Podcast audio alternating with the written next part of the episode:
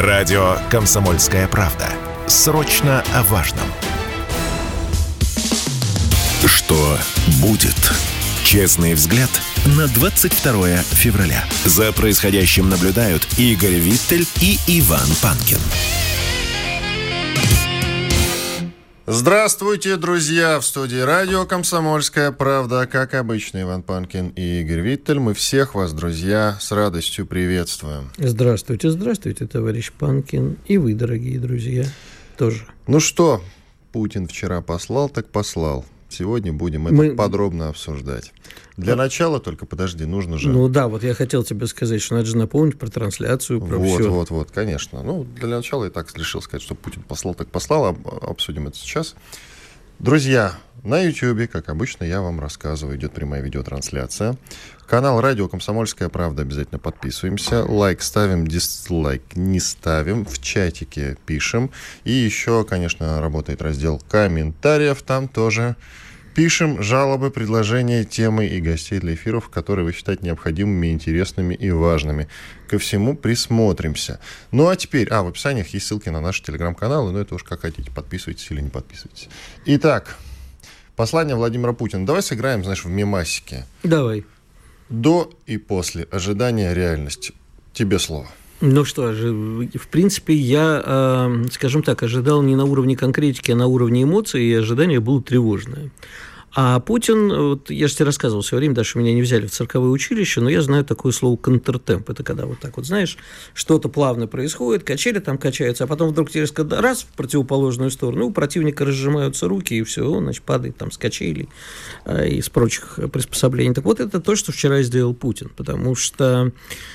Все было достаточно благостно до поры для времени, у нас все хорошо. В общем, Путин исполнил в очередной раз песню Игоря Федоровича Летова «Все идет по плану».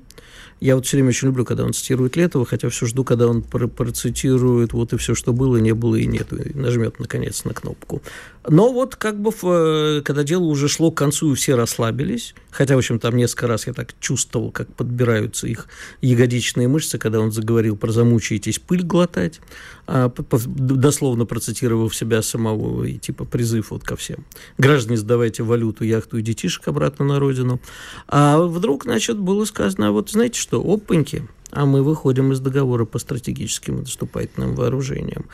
Я параллельно смотрел в этот момент, это вообще было, конечно, уникально, мне очень многие, кстати, живущие за границей знакомые рассказали, действительно подтверждаю, по ряду зарубежных каналов шла прямая трансляция. Просто прямая трансляция. То есть Байдена вчера так не показывали, как показывали Путина. Да кому он нужен, старый дурак? Нет, это про Байдена мы потом поговорим. Но дело не в этом. Действительно, реакция была шоковая. Я видел, просто мы с тобой можем оценить работу продюсеров, да, которые тут же начинают после таких новостей судорожно искать каких-то экспертов, но вот не сразу нашли, кто смог это вообще прокомментировать. В общем, короче, Путин послал достаточно шокирующий, сейчас уже слово «месседж» говорить, видимо, нельзя, сообщение. Почему? Потому что закон об иностранных словах. Да, сообщение послал такое, и, в общем, во-первых, даже не все поняли, потому что, поскольку не все юристы, не все читают договоры, или, как любят говорить, юристы, договора, и не знают, что, в общем-то, нет такого в этом договоре о том, что можно приостановить его действие, может только выйти. Поэтому слова Путина, повторенные, повторно обращаю ваше внимание, мы не выходим, мы приостанавливаем, с юридической точки зрения, в общем-то, ничего, в общем, простите, Владимир Владимирович, ничего не значит. Мы таки выходим. Вот. Но оставляем калитку открытой, и, в общем, тот сигнал, который Путин послал Западу, типа, ребята, мы всегда за, вы возвращайтесь, если передумаете. Что было в этом самое важное? Самое важное, что сказал Путин, что мы не хотим считаться с Америкой, да, там паритет у нас как бы есть, 1150, по-моему, боеголовок. А вот давайте мы теперь посчитаем еще, во-первых, боеголовки Франции и Великобритании. Тоже вот их. Раз вы говорите про НАТО как некую общую силу, давайте тогда НАТО против России, раз вы воюете. И посчитаемся так. А второе, точнее, первое самое главное, что он сказал, вы совсем озверели, типа, мы у нас тут боевые действия идут, а вы хотите посмотреть, где у нас что и как расположено. Не будет этого. А реакция Запада от полного шока, да, он блефует. Вот и все, что я тебе могу сказать. Мои ожидания были... Наверное, даже в этом вопросе, во всем, в очень многом я вчера, честно скажу, разочаровала меня экономическая часть. В общее ожидание, да. Все ждали какого-то... Саспенс нагнетался, все ждали какого-то катарсиса, он случился. Катарсис еще раз в чем случился? Катарсис случился в том, что мы все-таки повысили ставки. Я понял. Выходом из договора. Повысили ставки, понимаешь? Принято. Я, честно говоря, ожидал... Заметь, что очень многие разочарованы этим посланием. И ура-патриоты, и ура-либералы. А раз все разочарованы, значит, это очень хорошее послание. Он никому... не хотел подыграть. Он сыграл против всех. Единственное, кому он четко сказал, социальная часть программы и в первую очередь поддержка семей военнослужащих и, не дай бог, погибших, прозвучала очень четко. И про арендное жилье, которое будет строиться, и про развитие ВПК, вот это тут я поддерживаю. Но про выход из договора это прямо был такой панч. Итак, мои, ожидания и реальность. Я ожидал, что все-таки войну в Украине-то Владимир Путин объявит наконец-таки. То есть в этом смысле повышение ставок я ждал именно таких ставок и такого повышения. Увы, не дождался. Что ж, в этом смысле я разочарован. Ну ладно, возможно, он решил сместить немножко вектор на то, что мы выходим из этого самого договора СНВ-3. Ну, вышли мы из этого договора. Теперь мы что будем делать? Испытания проводить? А было бы неплохо, кстати, потому что вот КНДР проводит, и ей за это ничего нет. И, кстати, помнишь, я накануне шутил по поводу того, мы мускулами играем, и мы с тобой, и с военкором Сладковым обсуждали. У нас корабли с ядерным боезапасом выходят же на боевое дежурство, и Норвегия это все фиксирует. И мы с тобой дискутировали, а зачем мы это делаем? Это вот... то слово, которое нельзя говорить, месседж, я имею в виду. Сообщение. Месседж, да, Западу по поводу того, что смотрите, вообще-то вот какие у нас мускулы, или это, скажем так, от какого-то небольшого страха. Помнишь, мы рассуждали, вот этот момент обсуждали подробненько. А теперь зачем нам корабли-то пускать на боевое дежурство? Мы теперь совершенно спокойно можем ракету запустить, которая упадет где-нибудь в нейтральных водах между Соединенными Штатами Америки и Японией, и, все увидят, что ядерное это оружие у нас есть. Ты помнишь, газета «Бильд» немецкая писала накануне о том, что, ссылаясь на какого-то там отставного КГБшника, что да, у Владимира Путина нет никакого ядерного оружия. Не только они, CNN сейчас пишет, что типа... Вот. Самое время предъявить. Правильно. Оно есть. Правильно. Это то, что мы сейчас обязаны сделать не можем. А ведь ты со мной не соглашался. Теперь мы уже, видишь, обязаны. Нет, смотря как предъявить. Одну секундочку. Провести испытание на новой земле, конечно, да. Отлично. Конечно, да. И вот оно, пожалуйста, реальное повышение ставок. Там вчера еще одно повышение ставок. Да, извини. Смотри, очень важный момент еще касается смены элит. То, что я заметил. Обрати внимание, кто был на послании. Кто был на послании? Ответь на вопрос. Кто был на послании в основном? В общем, ты знаешь, очень много показывали мундиров, участников СВО. О! Да. Понял? Вот. Ты понял, уловил, да? Смена элит.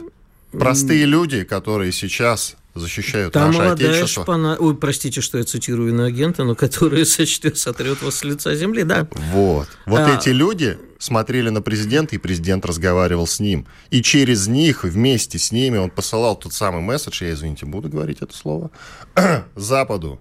Обратите внимание, ребята, у нас есть мускулы, и мы вам их. В принципе, уже показывали, сейчас самое время двинуть. И еще маленькая такая ремарка. Заметка на полях, так как принято говорить. Мы об этом сегодня с тобой еще, думаю, и завтра будем очень много говорить. Но...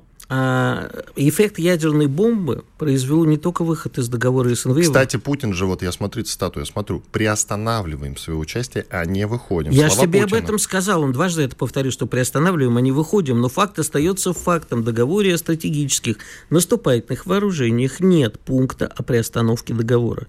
Есть только о выходе, что любая страна, если возникает форс-мажор и угроза ее безопасности, может выйти. Я специально вчера прочитал, и многие прочитали. Так вот, эффекты разорвавшейся ядерной бомбы произвело даже не наступление и вообще даже не в зале, где происходило послание. Вчера практически больше половины времени на американском телевидении, знаешь, о чем говорили? Но. Что Ван И с Патрушевым встречались в Москве и заявили, что наша дружба крепка, как скала. И вот весь вечер американцы это обсуждали. И что ж теперь будет? И прямо ртом, знаешь, что сказали? Вот я это слышал своими ушами. Если Россия объединится с Китаем, нам... А дальше то слово, которое в эфире сейчас произносить нельзя. Они его практически сказали. Нам конец, сказали они. И один из ведущих добавил, и Иран, как младший партнер. Вот что они сейчас боятся. Такое трио интересное. Да, там можно, Россия, конечно... Китай, Иран. Россия, Китай, Иран как младшие партнеры. Не одни они это называют. Очень многие у нас говорят, и наши аналитики, что вот оно, это трио. И вот даже ЦРУшник, который вчера выполз, пока я смотрел Fox News на экран, единственный, кто сказал что-то разумное. Он сказал, слушайте, а вы посмотрите, зачем Китаю и России-то? Не в оружии дело, не в рынках сбыта, логистические пути. И Китаю нужна Европа. Вот что вчера не только речь Путина занимала их, но речь Путина произвела эффект разорвавшейся бомбы, особенно на фоне, ну, точнее, не на фоне, фон был потом, а особенно на фоне последующей речи Байдена. Ван И, который, да, я так понимаю, отвечает за всю дипломатию в Китае. Но он не, там сложная система, он не министр иностранных дел. Он был им до 22 года. Начальник канцелярии иностранных дел. Короче, главный там, по переговорам, так или иначе, и они оба призвали к многополярному мироустройству. И сказали, что Китай будет спина со спиной с Россией против вот этого всего. Мы входим... Треклятого Запада. Да, мы входим... Заблудшего. Он не говорил слово «Запад», про Америку говорили. Вот сейчас спина со спиной, Сталин и Мао слушают нас. Кирдык вашей Америки. Иван Панкин и Игорь Виттель. Мы сейчас делаем небольшой перерыв, после этого продолжим. Оставайтесь с нами. Я напоминаю, что в YouTube идет прямая видеотрансляция. Смотрите ее, лайки ставьте, в чате пишите. В середине, в конце этого часа пообщаемся. Sportkp.ru. О спорте, как о жизни. Что будет? Честный взгляд на 22 февраля. За происходящим наблюдают Игорь Виттель и Иван Панкин. Иван Панкин, Игорь Виттель. Мы продолжаем. К нам присоединяется Саша Коц, военный корреспондент «Комсомольской правды». Саша, привет. Да, доброе утро. Итак, в чем главная идея послания Владимира Путина? Скажи, пожалуйста. Вот ты как военкор, и я вижу, заметка так и называется твоя, которая висит на сайте kp.ru. Друзья, можете заглянуть. Во-первых, подписаться на Сашу там, чтобы вам приходили его заметки сразу же. И, ну, ты вот перескажи, конечно, мы не можем по тезисам пройтись именно твои заметки своими словами. В чем, как ты видишь, заключалась главная идея его послания? Ну, там было много важных моментов, начиная от помощи семьям раненых и погибших наших военнослужащих. То есть формируется такое отношение в обществе к людям в погонах, при котором они не будут, и их семьи не будут брошены даже по окончании войны. Вообще, в идеале, конечно, мне кажется, из нынешних офицеров, сержантов и солдат надо формировать какую-то новую общественную элиту, которая, собственно, будет формировать повестку политическую по окончании войны.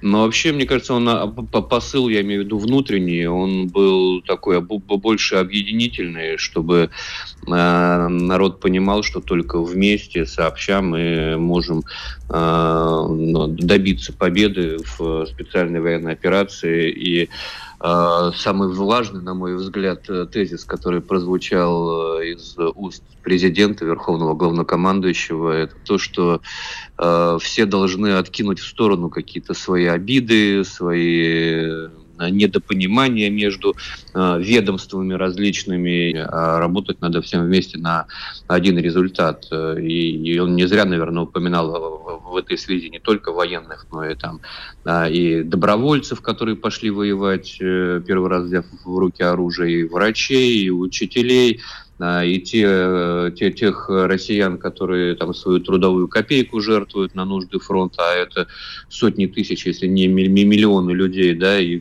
все вместе сообща должны делать то, что они могут делать для победы. Но если в результате штурмовых действий гибнет, ну там вот как говорит Пригожин, сотни людей ежедневно, да, и если эту цифру можно сократить путем увеличения артиллерийской поддержки, то это, безусловно, надо делать. Но делать это все-таки в рамках рабочих отношений, да, это не должно быть что-то экстраординарное. О, мы сегодня вам дали там не 10 тысяч снарядов, а 20 тысяч. Это должна быть как бы нормальная работа. Но надеюсь, что все-таки придет это понимание, особенно после того, что сказал президент, и снабжаться все подразделения российской армии от ЧВК «Вагнер».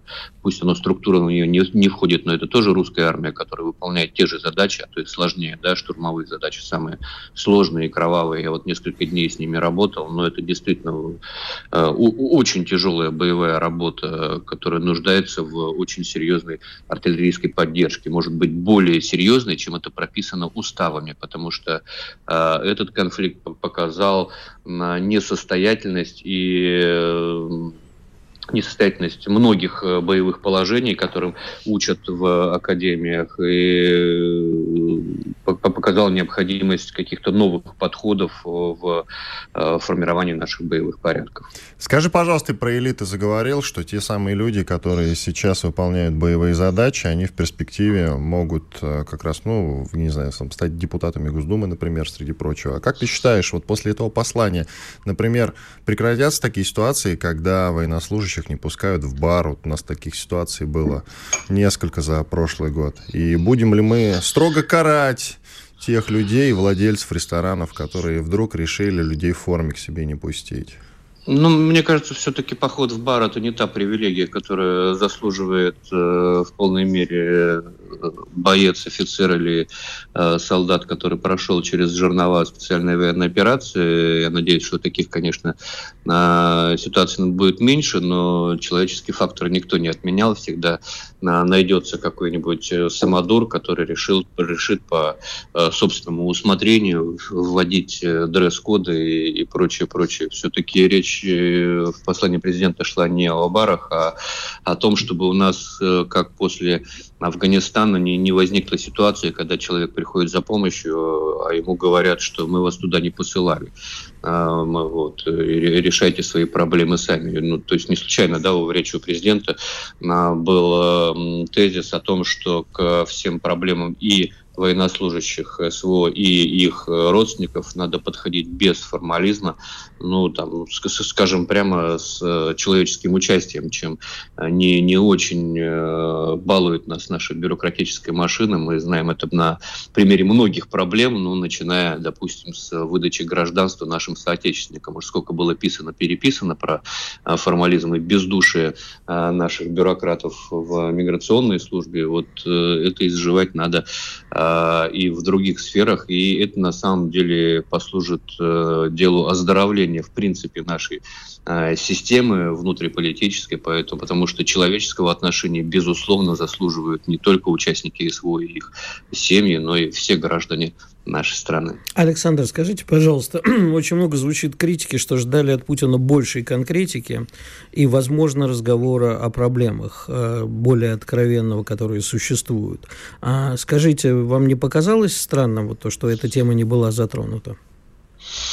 Давайте будем говорить так. Владимир Владимирович давно у нас у власти, и давно можно было привыкнуть к тому, что президент не делает ожидаемых от него шагов. Он не говорит никогда того, что от него ждут. Он может это сказать позже, он может это сказать раньше. Как я помню, когда у нас начиналась операция в Сирии, и президент выступал на Генассамблее Организации Объединенных Наций, и все ждали, что вот сейчас-то он объявит о начале операции. В итоге объявил он ее через 4 дня, когда этого уже никто от него не ждал. Возможно, и здесь будут какие-то дополнения к посланию. А так, все-таки, повторюсь, основной мотив в речи был объединительный. Соответственно, если бы он начал говорить о проблемах, это уже бы рассматривалось как некий клин между Минобороны и какими-то другими ведомствами, которые участвуют в нынешних пикировках. Поэтому, мне кажется, он сосредоточился именно на объединительном мотиве, а по проблемам, нельзя сказать, что президент не говорит о проблемах. Да? Об этом поднимался вопрос и при формировании правительственной комиссии, при формировании спецгрупп, при президенте по проблемам в СВО. Это обсуждалось и в рамках заседания Совета по правам человека, членом которого я являюсь. То есть президент систематически поднимает эти вопросы, просто форматы разные. Саш, у нас минуты. Коротко, пожалуйста, много пишут мне об этом, спрашивают, почему Владимир Путин и правильно ли это не объявил войну Украине. Именно войну. Вот на этом тезисе многие настаивают. Это тебя как-то задело или нет? Ты обратил внимание на этот момент? Ждал ли ты этого? У нас идет война с Украиной. Украиной, почему это не объявлено. Военная спецоперация все-таки, я настаиваю. Ну, вчера президент несколько раз употребил слово «война», и мне кажется, если президент не стесняется это слово произносить, то и нам, в принципе, можно иногда употреблять. Но юридически, да, не объявил, наверное, не посчитал нужным это делать. Мне сложно говорить за верховного главнокомандующего, но те, кто ратует за объявление именно юридического термина войны, ну, должны, наверное, среди первых стоять в очереди в военкомат, потому что тогда может быть объявлено всеобщее мобилизация. Спасибо. Радио «Комсомольская правда». Срочно о важном. Что будет? Честный взгляд на 22 февраля. За происходящим наблюдают Игорь Виттель и Иван Панкин.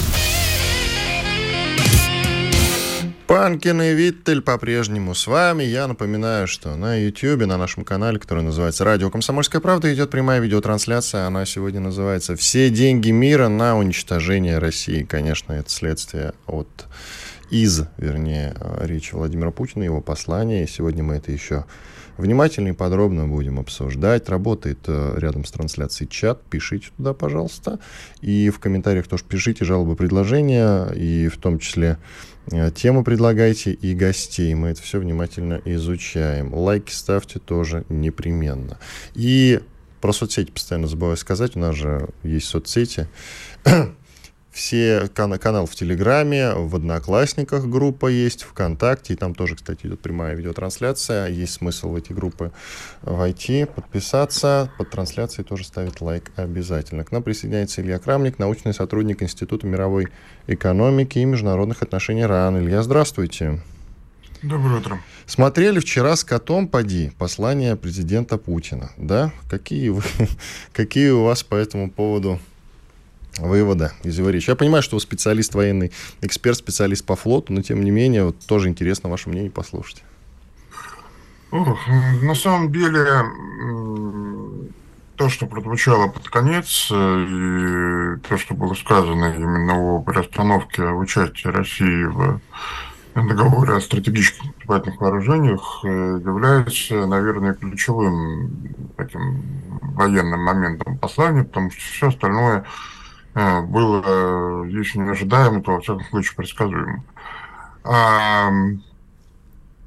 С нами остается та политическая реальность, в которой мы уже живем почти год. Это реальность ведущей большой войны в Европе, противостояние с НАТО в рамках этого процесса нерадостного. Это противостояние, слава богу, ограничено территорией одной страны, Украины, но приобретает уже достаточно неприятный, угрожающий характер, связанный именно с эскалацией поставок, эскалацией помощи со стороны НАТО. И эта эскалация поставок, эскалация помощи не может не сказываться на целом обстановке со стратегической безопасностью, не может не подогревать уровень противостояния между Россией и США непосредственно. И вчера мы увидели, скажем так, вновь нам напомнили в очередной раз об этом противостоянии, когда Владимир Путин заявил о том, что Россия свое участие в договоре о стратегических наступательных вооружениях приостанавливает.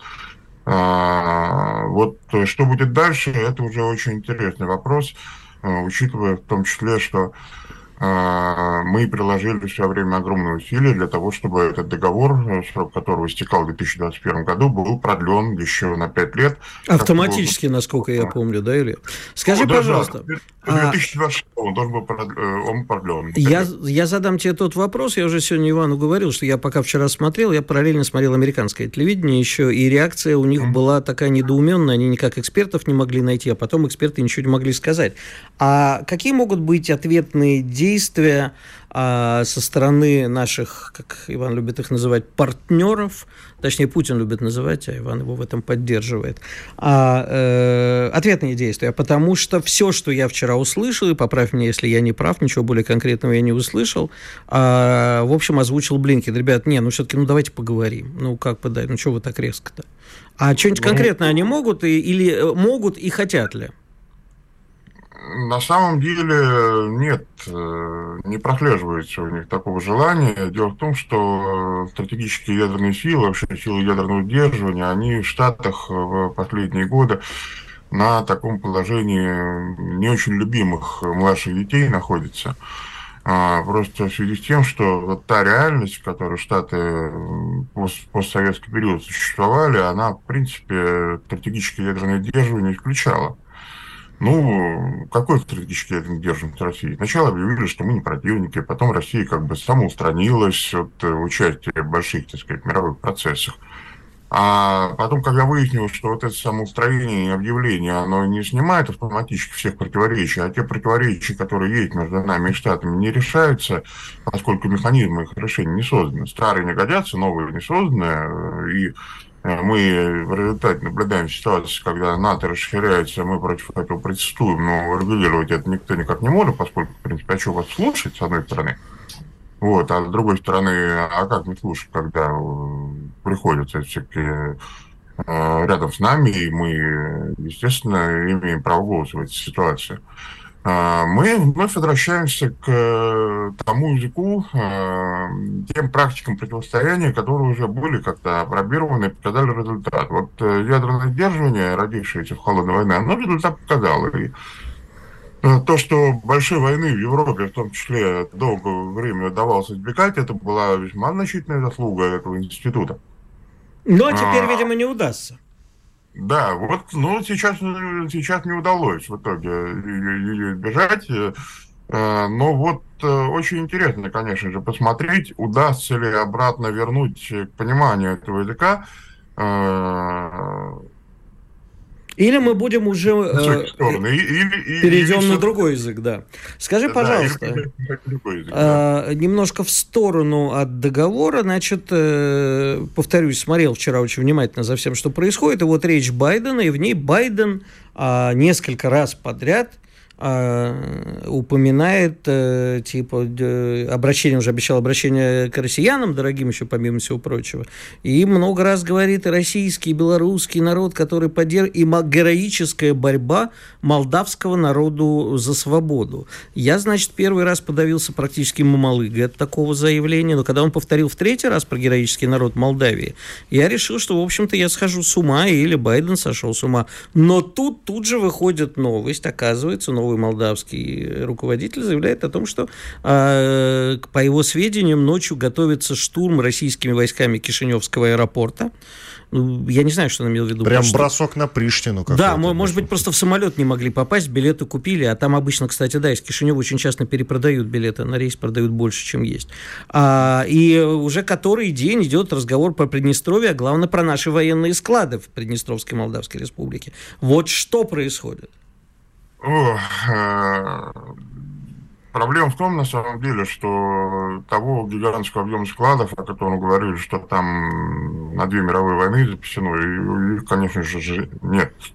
Склады там были, склады позволяли в случае чего снабдить общевойсковую армию, но если рассмотреть доступные спутниковые снимки, они есть, их можно найти, то мы увидим, что все-таки за прошедшие годы значительную часть успели уже вывести. Там теперь лежит гораздо меньше, чем лежал когда-то. Естественно, при этом вывести не афишируют. Есть, конечно же, еще закрытые часть складов подземные, но там лежит намного меньше, чем в свое время лежало. Я надеюсь, что вывезли, а не продали и не украли. Да. Ну, даже если, грубо говоря, продали в третьи страны, там по линии военно-технического сотрудничества, это лучше, чем они были бы захвачены при возможной внезапной атаке. Но дальше там стоит другая проблема. Там, извините, все-таки наши миротворцы стоят, помимо того, что мы там склады сторожим, там есть Приднестровье, перед которым у нас определенные обязательства морального характера, как минимум. Там есть как бы наш статус как гаранта мира, уже вполне себе юридический. И здесь уже возникает вопрос действительно нашей возможной реакции в случае угрозы, если она будет реализована, эта угроза, или попробует реализовать украинское наступление на Приднестровье. Но настолько, чтобы захватывать аэропорт в суверенной стране? Нет, дело-то даже не в захвате аэропорта суверенной страны, в случае чего в Тирасполе тоже бледные полоса есть, не приземлиться можно. Захватить аэропорт Кишинева нынешним составом войск, который находится в Приднестровье, мы просто не сможем физически, нас там просто очень мало. Не говоря о том, что там нет соответствующего вооружения, чтобы сформировать группу и куда-нибудь поехать. Ну, надо Юнусбека Бамдгиревича Евкурова вызывать, он специалист по таким операциям. Я просто хочу сказать, что зачем аэропорт-то нужен? Вот, ну, слушай, я не знаю. Для того, чтобы на нем Ю-76 потом посадить с десантом, но для этого не нужно захватывать аэропорт. Слушай, никто не знает, я зачитал тебе то, что конкретно сказала. А, слушай, давай тогда от Молдавии к более серьезным странам. Япония. Последние несколько дней Япония прямо становится центром военного напряжения, и говорят, что типа возглавит с той стороны антироссийскую, видимо, антикитайскую коалицию. Ты про то, что они 5,5 миллиардов долларов выделяют Украине? Нет, они военные угрозы. Только очень коротко, у нас 15 секунд буквально. Японцы действительно очень крупная военная держава. Они свой флот и, в принципе, свои вооруженные силы активно раскачивают, но в первую очередь, конечно, в антикитайском плане. Вот, собственно, сформировавшийся недавно союз ОКУС, США с Австралией и Великобританией, не входящей в него Япония, это как бы вот две главные опоры для Штатов в части создания антикитайской коалиции. И да, действительно, просто учитывая то, что Япония вторая после Штатов по военному потенциалу на Тихом океане держава, союзник Штатов, то, собственно, других кандидатов на то, чтобы возглавить эту коалицию, там нет.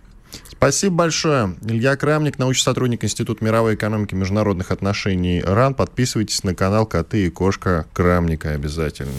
Радио «Комсомольская правда». Мы быстрее телеграм-каналов.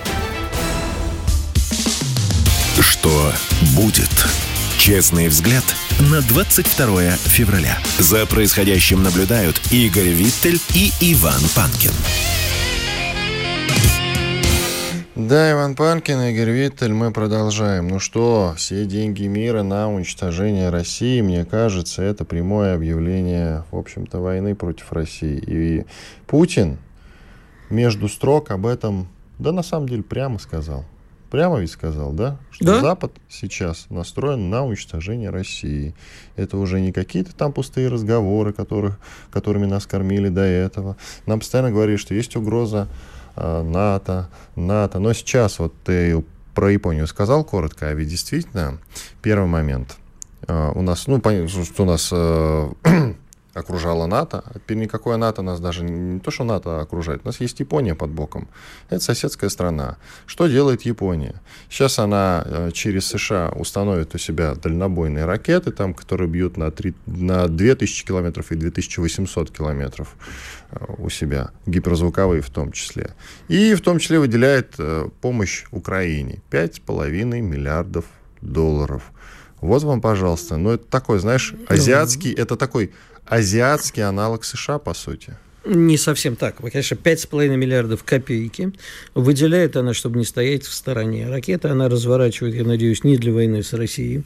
Потому что, конечно, как было сказано в старом детском анекдоте, дедушка, конечно, оглох и ослеп, но абсолютно не офигел. Так вот, Япония, я надеюсь, не офигела. И не будет ради Курильских островов или ради коалиции со всем Западом из-за Украины воевать с Россией. А вот то, что она вполне возможно будет делать, это она заявляет о себе как лидером в том регионе, в Тихоокеанском, потому что там уж слишком сильно разворачивается Китай. И вот сейчас Америка разворачивает свои военные базы, а в том числе и на Филиппинах, как я уже рассказывал. Китай обвиняет Китай в том, что они 5 стран будут захватывать, а это на самом деле все происходит наоборот. В общем, там просто происходит своя история. Я не думаю, что Украина здесь имеет какое-то отношение. Ты говоришь, что там уж сильно в этом регионе разворачивается Китай, Япония этого боится, но Япония разворачивается не сама, а США разворачивается на Японии и помогает разворачиваться, соответственно, стране восходящего солнца. Но Китай разворачивается сам. Возможно. Там возможны разные интересные расклады. И еще раз повторюсь, то, чего они боятся, это Китай плюс Россия, плюс, возможно, Иран. А там еще, мы не будем даже в стране Индию оставлять, мне кажется, свои противоречия с Китаем, но, в общем, и это огромное. Кстати, вчера очень много говорили о Индии и Пакистане. Так вот, что касается всех денег мира. Значит, Байден вчера в своей речи сказал, весь мир объединился против России. Посмотрите, сколько проголосовало против ООН, против России. 144 страны, сказал он, и вот только 2 или 3. Он просто забывает, что совместное население этих стран, которые на стороне России, ну или, по крайней мере, не против, да плюс экономика этих стран, это значительно больше, чем он может себе представить. Но это для него не такие детали, которые он не способен понять. Мне вчера очень кто-то хорошо пошутил, вот если они сейчас начнут войну в Молдавии, долго ли американские журналисты и эксперты будут искать Молдавию на карте. Так вот, что касается некой объединенной силы, как некий Запад, объединенный НАТО, в общем, и внутри них, безусловно, наблюдаются разногласия. Безусловно, в Восточной Европе зачинщиком выглядит основным, выступает Орбан. И так получилось. Но, к сожалению, мы в эфире дословно этого сказать не можем, потому что вчера министр иностранных дел Словакии сказал премьер-министру Венгрии Виктору Орбану дословно на русском языке, именно на русском. Понимаешь, они все русскую культуру проклинают, а ругаются между собой на русском. Да пошел ты. И дальше, в общем, указал известное направление, прям матом его и послал. Из 3 букв. Да, из 3 букв. Прекрасно. Из 3 букв. А там Берлускони, например, тут выступил против, скажем так, не то, что против Украины, но сказал, в общем, такие вещи, которые Зеленскому не понравились. Он сказал Берлускони, да вот твой дом просто не бомбили. Напомню, что Берлускони 36-го года рождения и бомбежки союзниками Милана застал. И внутри Соединенных Штатов, безусловно, происходит очень сильный раскол. И вчера, еще раз повторю, наблюдал, это было видно как никогда. И очень бледно. Вчера, то, что вот, кстати, да, все деньги мира, Байден кричал «Мы едины, как никогда», а в этот момент же, это явно же, это начало предвыборной кампании. Вот давай на этом как бы вот заострим внимание. Не надо к этому относиться. Это вот я не согласен с нашим дорогим коллегой Ищенко, который сказал, что это слишком мелко для Байдена наступать предвыборное турне с Киева и из Польши. Оказалось, что нет, не мелко.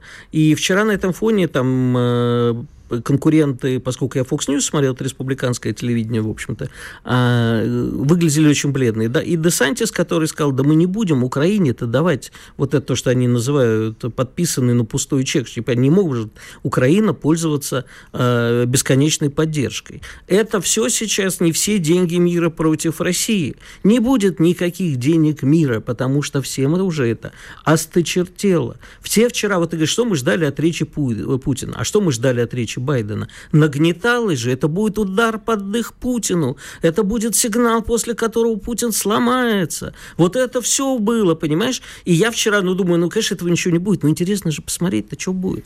Я увидел только вот такую, абсолютно ура, да здравствует, мы все вместе как один, Польша вперед.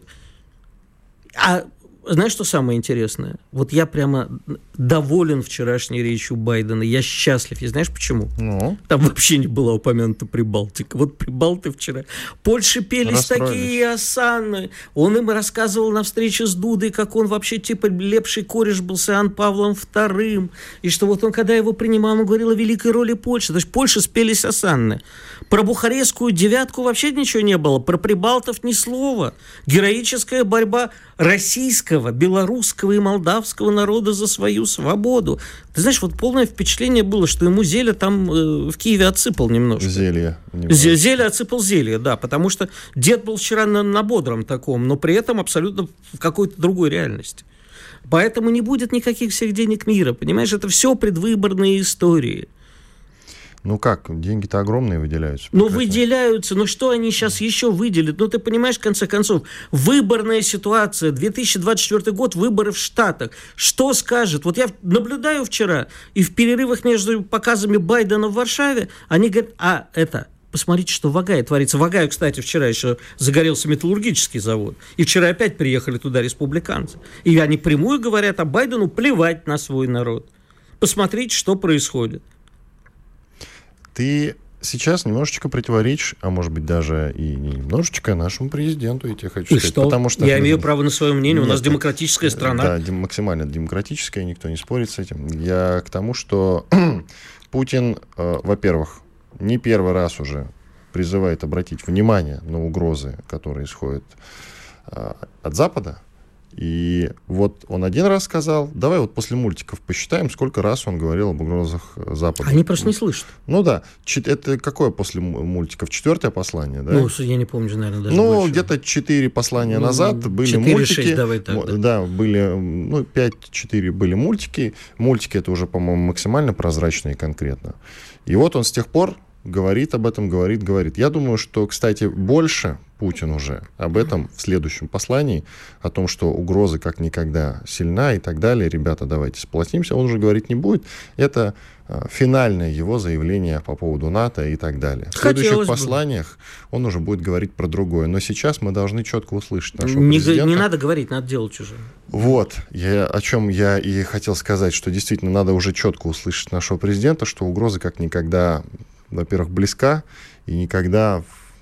Мощная, ужасающая. Нет, смотри, я же не говорю, что против нас не воюет весь Запад, он воюет. Будет ли он в это делать бесконечно, и будут ли бесконечные финансы, как бы все деньги мира в этом смысле? Нет, не будет. И в данном случае я с ним поспорю, позволю себе поспорить. И еще один момент.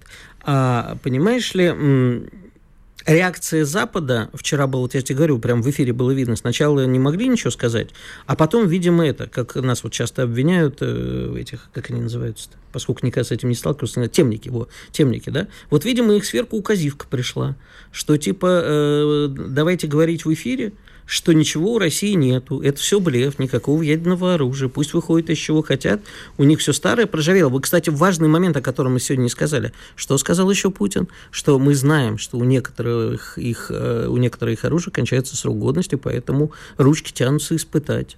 Первыми не будем, но если они испытают, то да. И мы тоже не знаем, между прочим, в каком состоянии их ядерное вооружение. Ну, оно есть. Надо это всегда четко понимать. Не надо думать, что его нет. Я думаю, что оно в плохом состоянии, плесенью покрылось. Не надо так думать. Я не говорю, что его нету. Но вот как бы я тебе рассказываю, что указивка, судя по всему, такая вышла. Нам говорят, что мы блефуем. Значит, надо показать. Американцы точно в этом смысле не блефуют. А вот Великобритания, я думаю, что у них, например, все в этом смысле плохо и давно заржавело. И, возможно, они даже позабыли, где у них там какие подлодки расположены. Там же часть у Шотландии, которая немножко конфликтует с Великобританией. У меня теперь новый фаворит в гонке американских президентов, потому что я очень хочу, чтобы президентом стала Ники Хейли. Знаешь почему? Потому что она из Индии родом, она из сикхов. И тогда будет в Англии премьер-индус, в Америке будет премьер-индус, хотя по-хорошему бы индейцы сделать, Native American, то, что они называют, президентом штата. И посмотрим, как будут рулить. И выруливать из всего этого. Иван Панкин, Игорь Виттель. Сейчас мы сделаем большой перерыв. Друзья, срочно все в YouTube. Там канал «Радио Комсомольская правда». Заходим, подписываемся на канал. И трансляция «Все деньги мира на уничтожение России». Ставим лайк. В чате пишите обязательно. Сейчас, во время большого перерыва, мы как раз будем отвечать на ваши вопросы. Так что пишите их смело. Ну, а в комментариях уже жалобы и предложения традиционно. Чтобы получать еще больше информации и эксклюзивных материалов, присоединяйтесь к радио «Комсомольская правда» в соцсетях. В отечественных социальных сетях. Смотрите новые выпуски на Рутьюбе, читайте телеграм-канал, добавляйтесь в друзья ВКонтакте, подписывайтесь, смотрите и слушайте. Радио «Комсомольская правда». Самая оперативная и проверенная информация в эфире и соцсетях.